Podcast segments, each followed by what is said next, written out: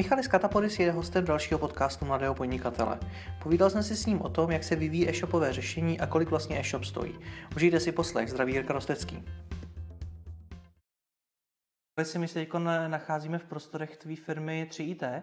Na jaký klienty se vlastně zaměřujete? Náš ideální klient je člověk, který již e-shop má, provozuje ho, roste a má potřeby posunout se dál i se svým řešením. Takže náš klient je typický člověk, který má e-shop s obratama v nižších desítkách milionů korun ročně, eh, nebo má nějaký PrestaShop nebo pronajímatelné řešení, které už mu aktuálně nedostačuje. Mm-hmm. Jsou to klienti, kteří bojují s nízkým rozpočtem nebo ne? Jak kdo? Někteří klienti při jednáních otevřou své karty a řeknou, jaký mají budget na celé toto řešení a v rámci toho se snažíme nějakým způsobem přizpůsobit to řešení těmto potřebám, aby bylo co nejvíce efektivní. Pokud nemůžeme pomoci, tak na rovinu doporučíme konkurenci nebo nějaké další naše partnery a hmm. známé. A pokud ten budget eh, neprozradí, tak s ním jednáme klasicky a v rámci dalších jednání eh, zjistíme jeho potřeby, jeho možnosti a tyto věci. Takže popravdě, jak, kdo, jak to máš vždycky v podnikání, někdo peníze má, někdo nemá, to záleží. Kolik vás teda tak stojí vytvoření e-shopu? Když to sumarizuju, tak eh, nižší stovky tisíc. Je to otázka, jako kolik stojí nové auto nebo kolik stojí auto. Můžeš si koupit nějakou dáči, můžeš si koupit Mercedesa S Pullman. Záleží opravdu, jaké máš potřeby, co prodáváš, eh, kam se chceš na tom trhu dostat. Mě jde o to, jestli nabízíte levnější řešení nebo dražší řešení. Jestli to dokážeš nějak porovnat.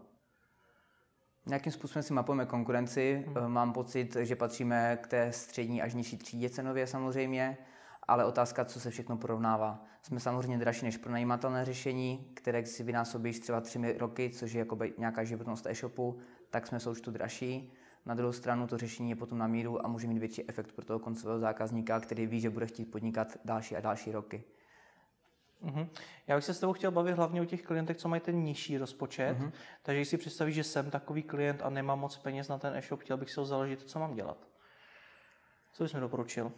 Eh, vytvořit si hlavně rozpočet, zjistit, proč si podnikat, eh, jaké mám možnosti výdělku, jakou mám marži, jakou mám konkurenci a toto všechno řešit komplexně. Ten e-shop není samospasitelný nástroj, není to perpetuum mobile. Eh, my prakticky klientům dodáváme backbintonovou raketu, když to tak řeknu.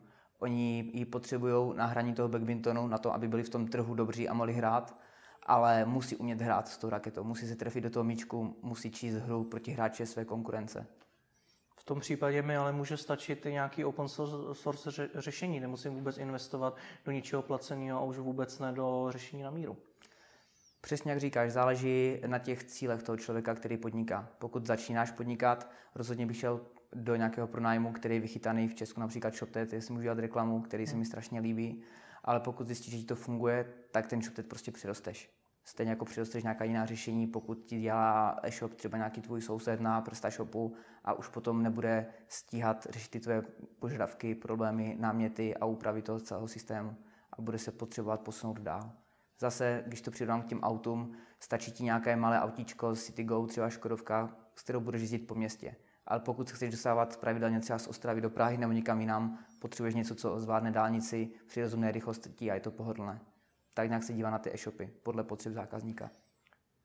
A kdy mám teda poznat, když jsem třeba založil si e-shop na PrestaShopu, na úplně na začátku, zjistil jsem teda, jak říká, že mi to tak nějak funguje, kdy mám poznat, nebo podle čeho mám poznat, že už se mi vyplatí investice do vlastního řešení?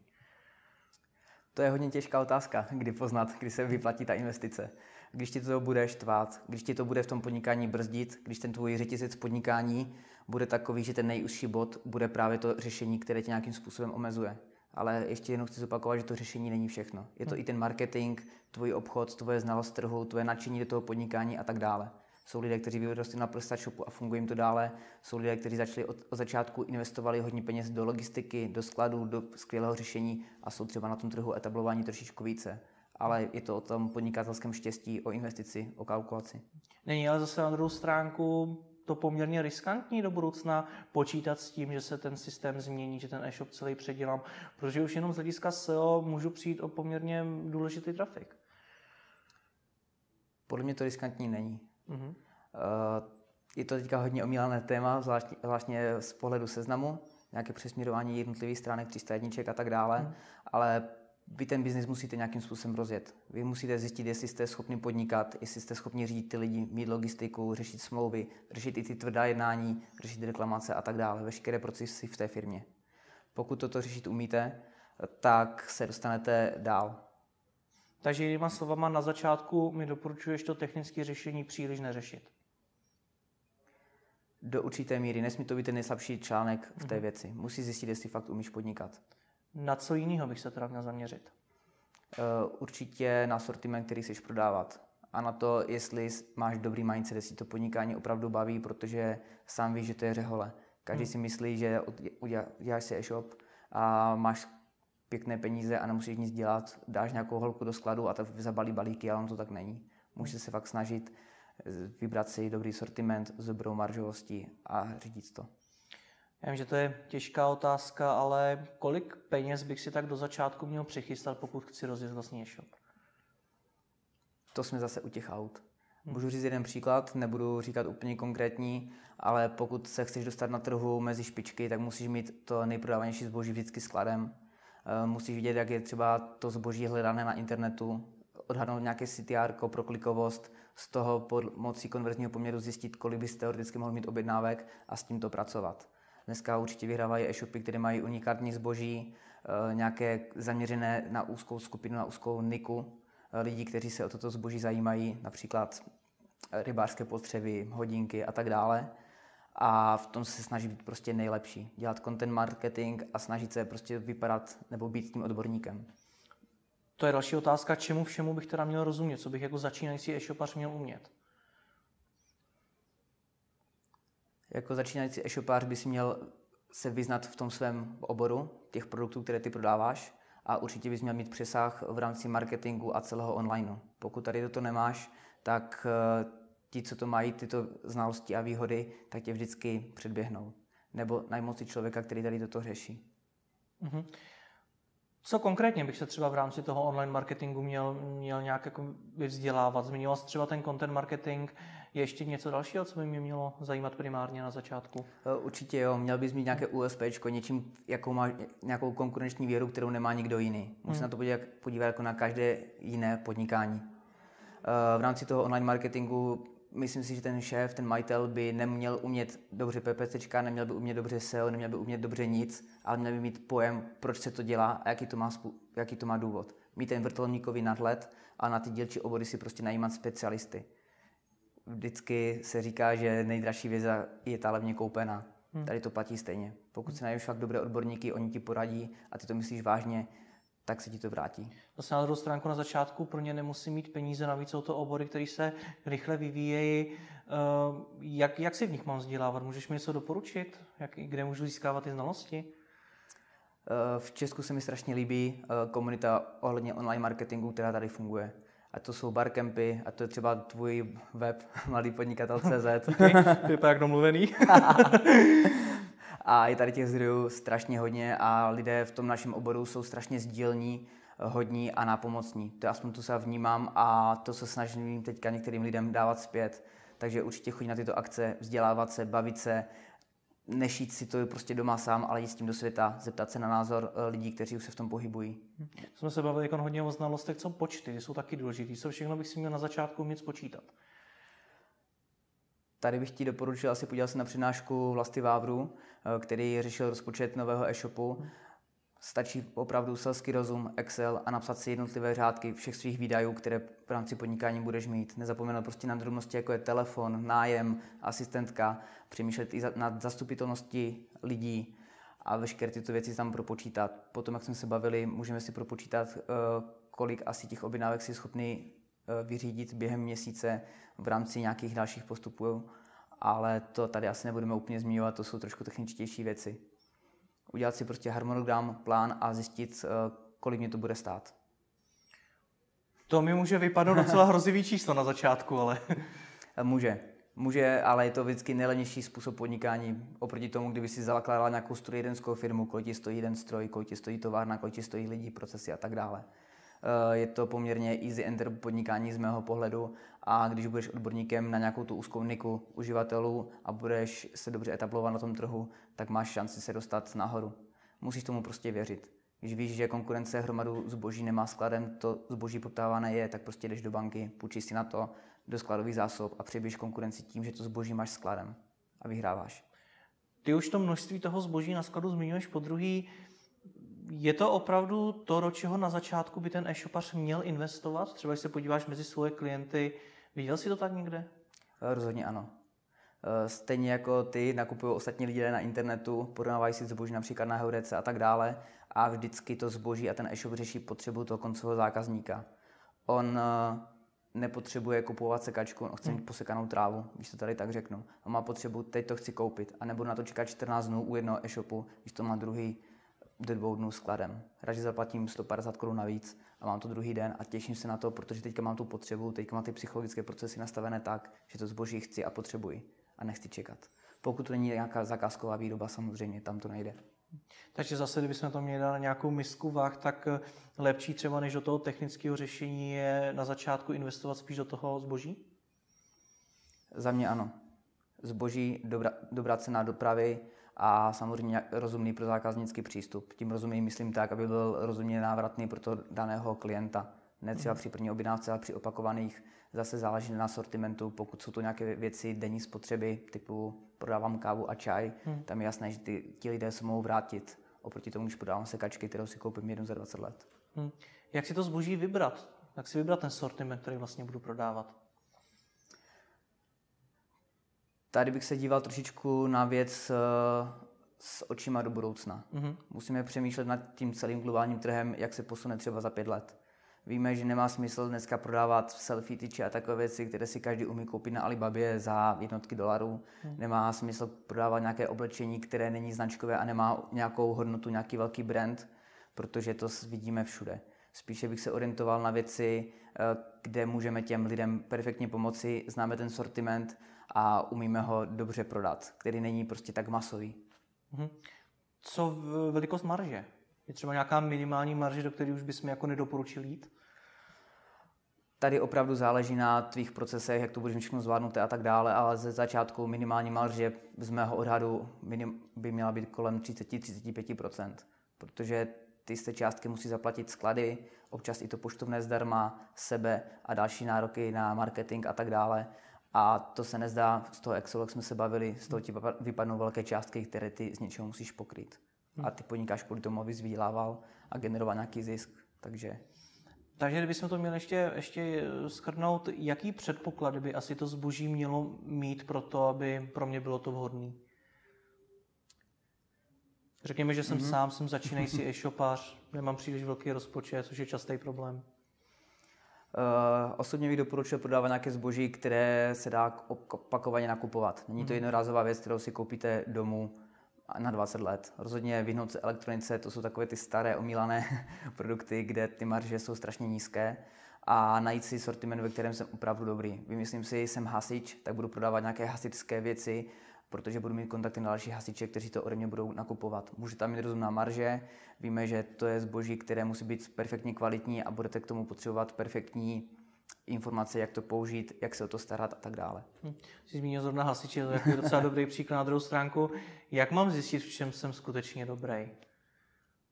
Aha. Jak je na to nějaká pomůcka? Určitě, věštická koule, tak maximálně. Přemýšlel jsem nad tím a vždycky se říká to, že pokud za tebou chodí kamarádi a na hm. něco se ptají a opakovaně se na to ptají, na nějakou problematiku, tak to znamená, že ty v tom jsi dobrý. Protože oni v tebe důvěřují a s tou problematikou jdou za tebou. Hmm. Tak mám pocit, že by si mohl zjistit to, v čem ty jsi dobrý a jak to i veřejnost nebo tvé okolí vnímá, že jsi v tom dobrý. Jak moc vy jako dodavatelé technického řešení mluvíte k svým klientům do celkové té strategie toho e-shopu, třeba i do výběru toho sortimentu a tak podobně? Tady tyto věci vesměs necháváme na klientech. Děláme samozřejmě vstupní analýzy, kde jim doporučíme, co by se mohlo, co by se nemohlo, eh, jak se to hledá, jaká je tam poptávka a tyto věci, ale do té obchodní činy jim až tak moc nemluvíme, protože oni jsou odborníci na obchodní činu a my na jinou část toho jejich celého procesu prodeje. A jsou ti e-shopaři vždycky i přesto, že jsou to obcho- eh, specialisté na tu obchodní činu, jak říkáš, tak eh, jsou schopni se přizpůsobovat té době, přizpůsobovat se tomu, že přece jenom i ten online marketing se nějak posouvá, ten online prodej přece jenom není tak jako třeba offlineový a vůbec není takový jako před deseti lety. Jak kdo? To je prostě o povaze toho daného obchodníka, toho daného člověka. Pokud ten člověk tomu internetu věří, případně věří nám nebo nějakému jinému dodavateli, eh, tak je otevřený novým věcem. Má rád data, má rád všechno online, má rád eh, online skladové systémy, koupí si poslední kus, e-shop už to nenabízí a tak dále, je to všechno propojené. Pak je tady druhá sorta lidí, kteří ve začali podnikat třeba v 90. letech, kteří fungují trošičku na jiných principech hmm. toho podnikání, takovém tom masovém a zjednodušeném a nevidí tu váhu dat, hmm. což je strašná škoda. Nám často čtenáři píšou, že někomu zadali tvorbu e-shopu a třeba po dvou letech ještě nebyl hotový. Čím to podle tebe je? Eh, taky nás oslovili jeden nebo dva klienti, kteří měli tento problém. Hmm. Eh, jde tady o to, že si vybrali možná nevhodného partnera pro ten e-shop.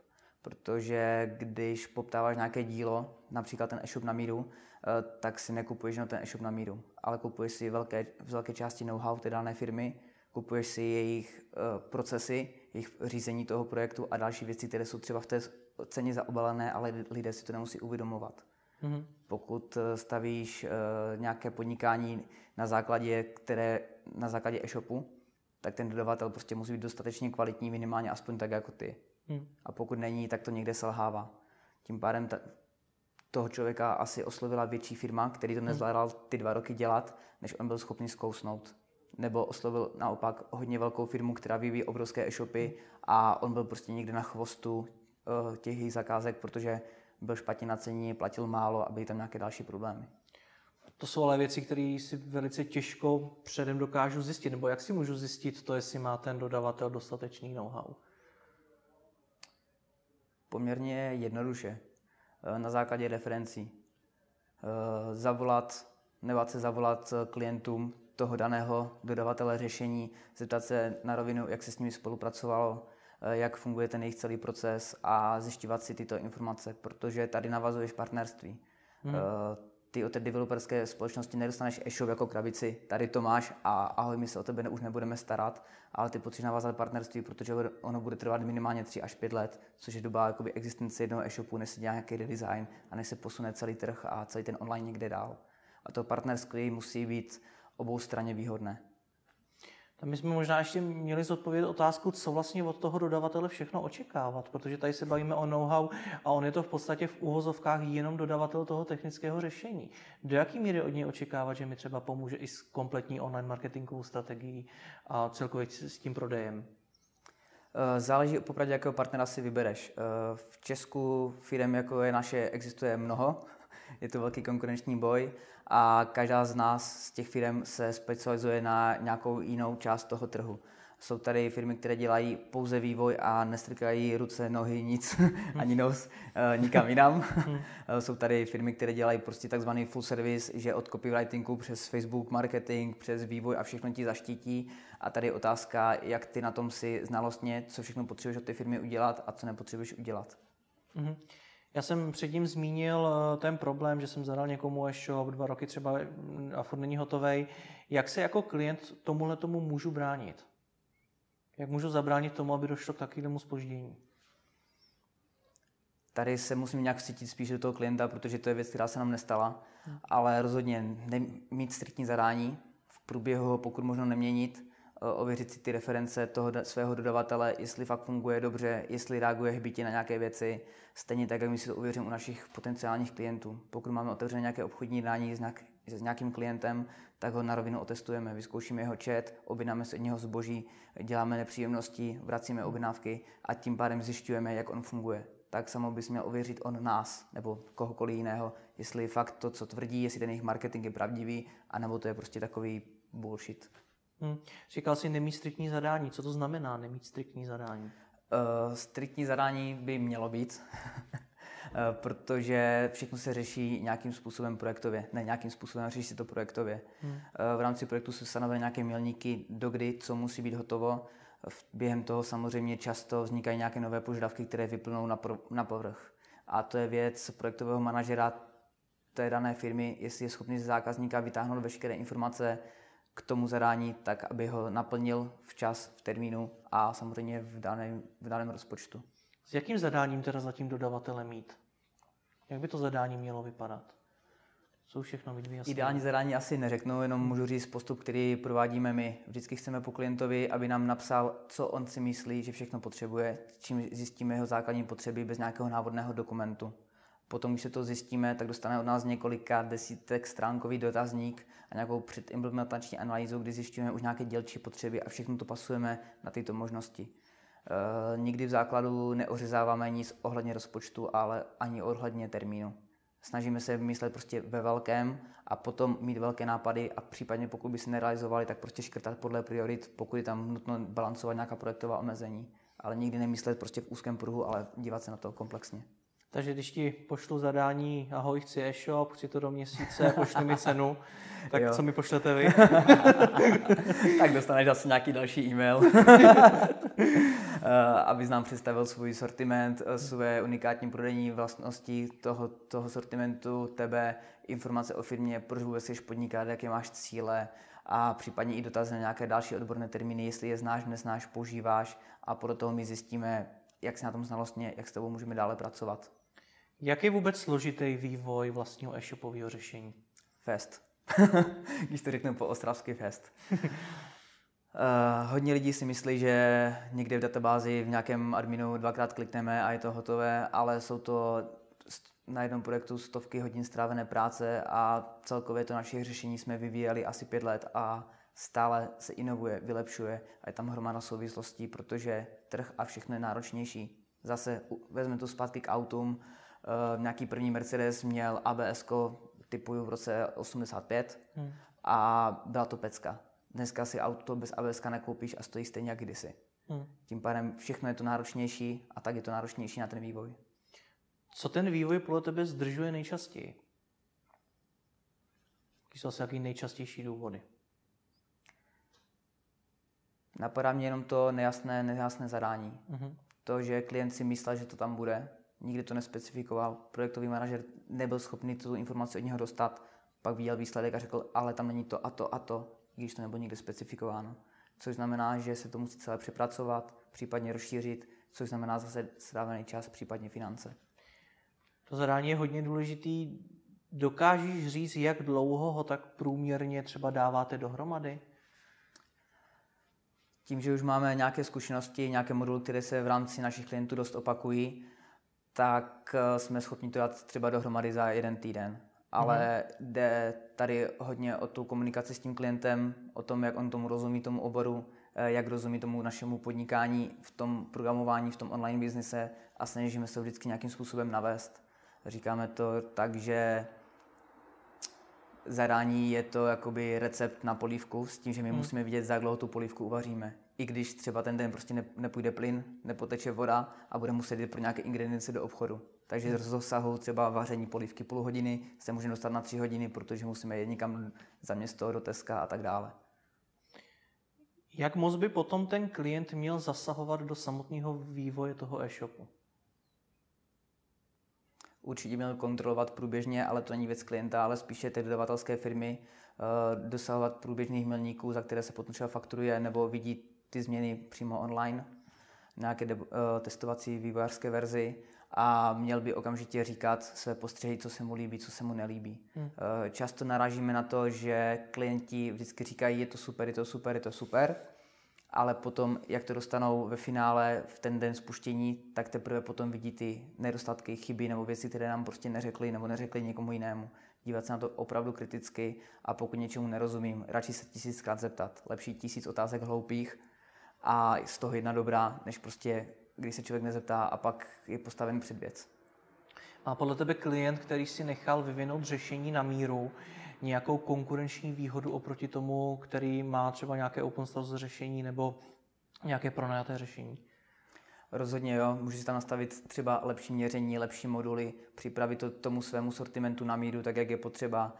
Vymyslím si zase kávu a čaj, můžeš si tam vybrat nějakou gramáž té kávy, typ mletí té kávy a tak dále, což asi ty pronajímané řešení úplně v základu nemusí mít, protože tam můžou řešit maximálně varianty produktu, velikost trička od SK po XL. Hmm. Uh, může tam být speciální věci v rámci mezikošíku, nějaký cross-selling, upselling, napojení na jejich skladový systém nebo využití našeho interního skladového systému, včetně nějakých pozic v regálech a tak dále. Hmm. Těch věcí tam je strašně hodně. Ale musí to dávat smysl. Musí to odpovídat paretovému pravidlu 80-20, jestli to má smysl do toho investovat nebo nemá. Eh, v případě řešení nějakého většího projektu samozřejmě těch věcí je strašně moc, hmm. tak to uh, dáváme do různých fází projektu, hmm. něco, co je kriticky důležité do spuštění a některé věci se třeba dodělávají potom až po spuštění, pokud nejsou tak důležité. Hmm. Ale rozhodně ano, odpověď ano. Má dneska vůbec cenu zakládat nový e-shop? Má dneska vůbec cenu začít podnikat? Hm. Je to Za určitých okolností ano. Je to vymyšleného strašně moc hmm. všude, ale pokud máš ten nápad, drive a dobré lidi okolo sebe, tak pro, podle mě ano. A co rozhoduje v úspěchu e-shopu? to, je, to je hodně těžká otázka. Štěstí, peníze, promyšlenost.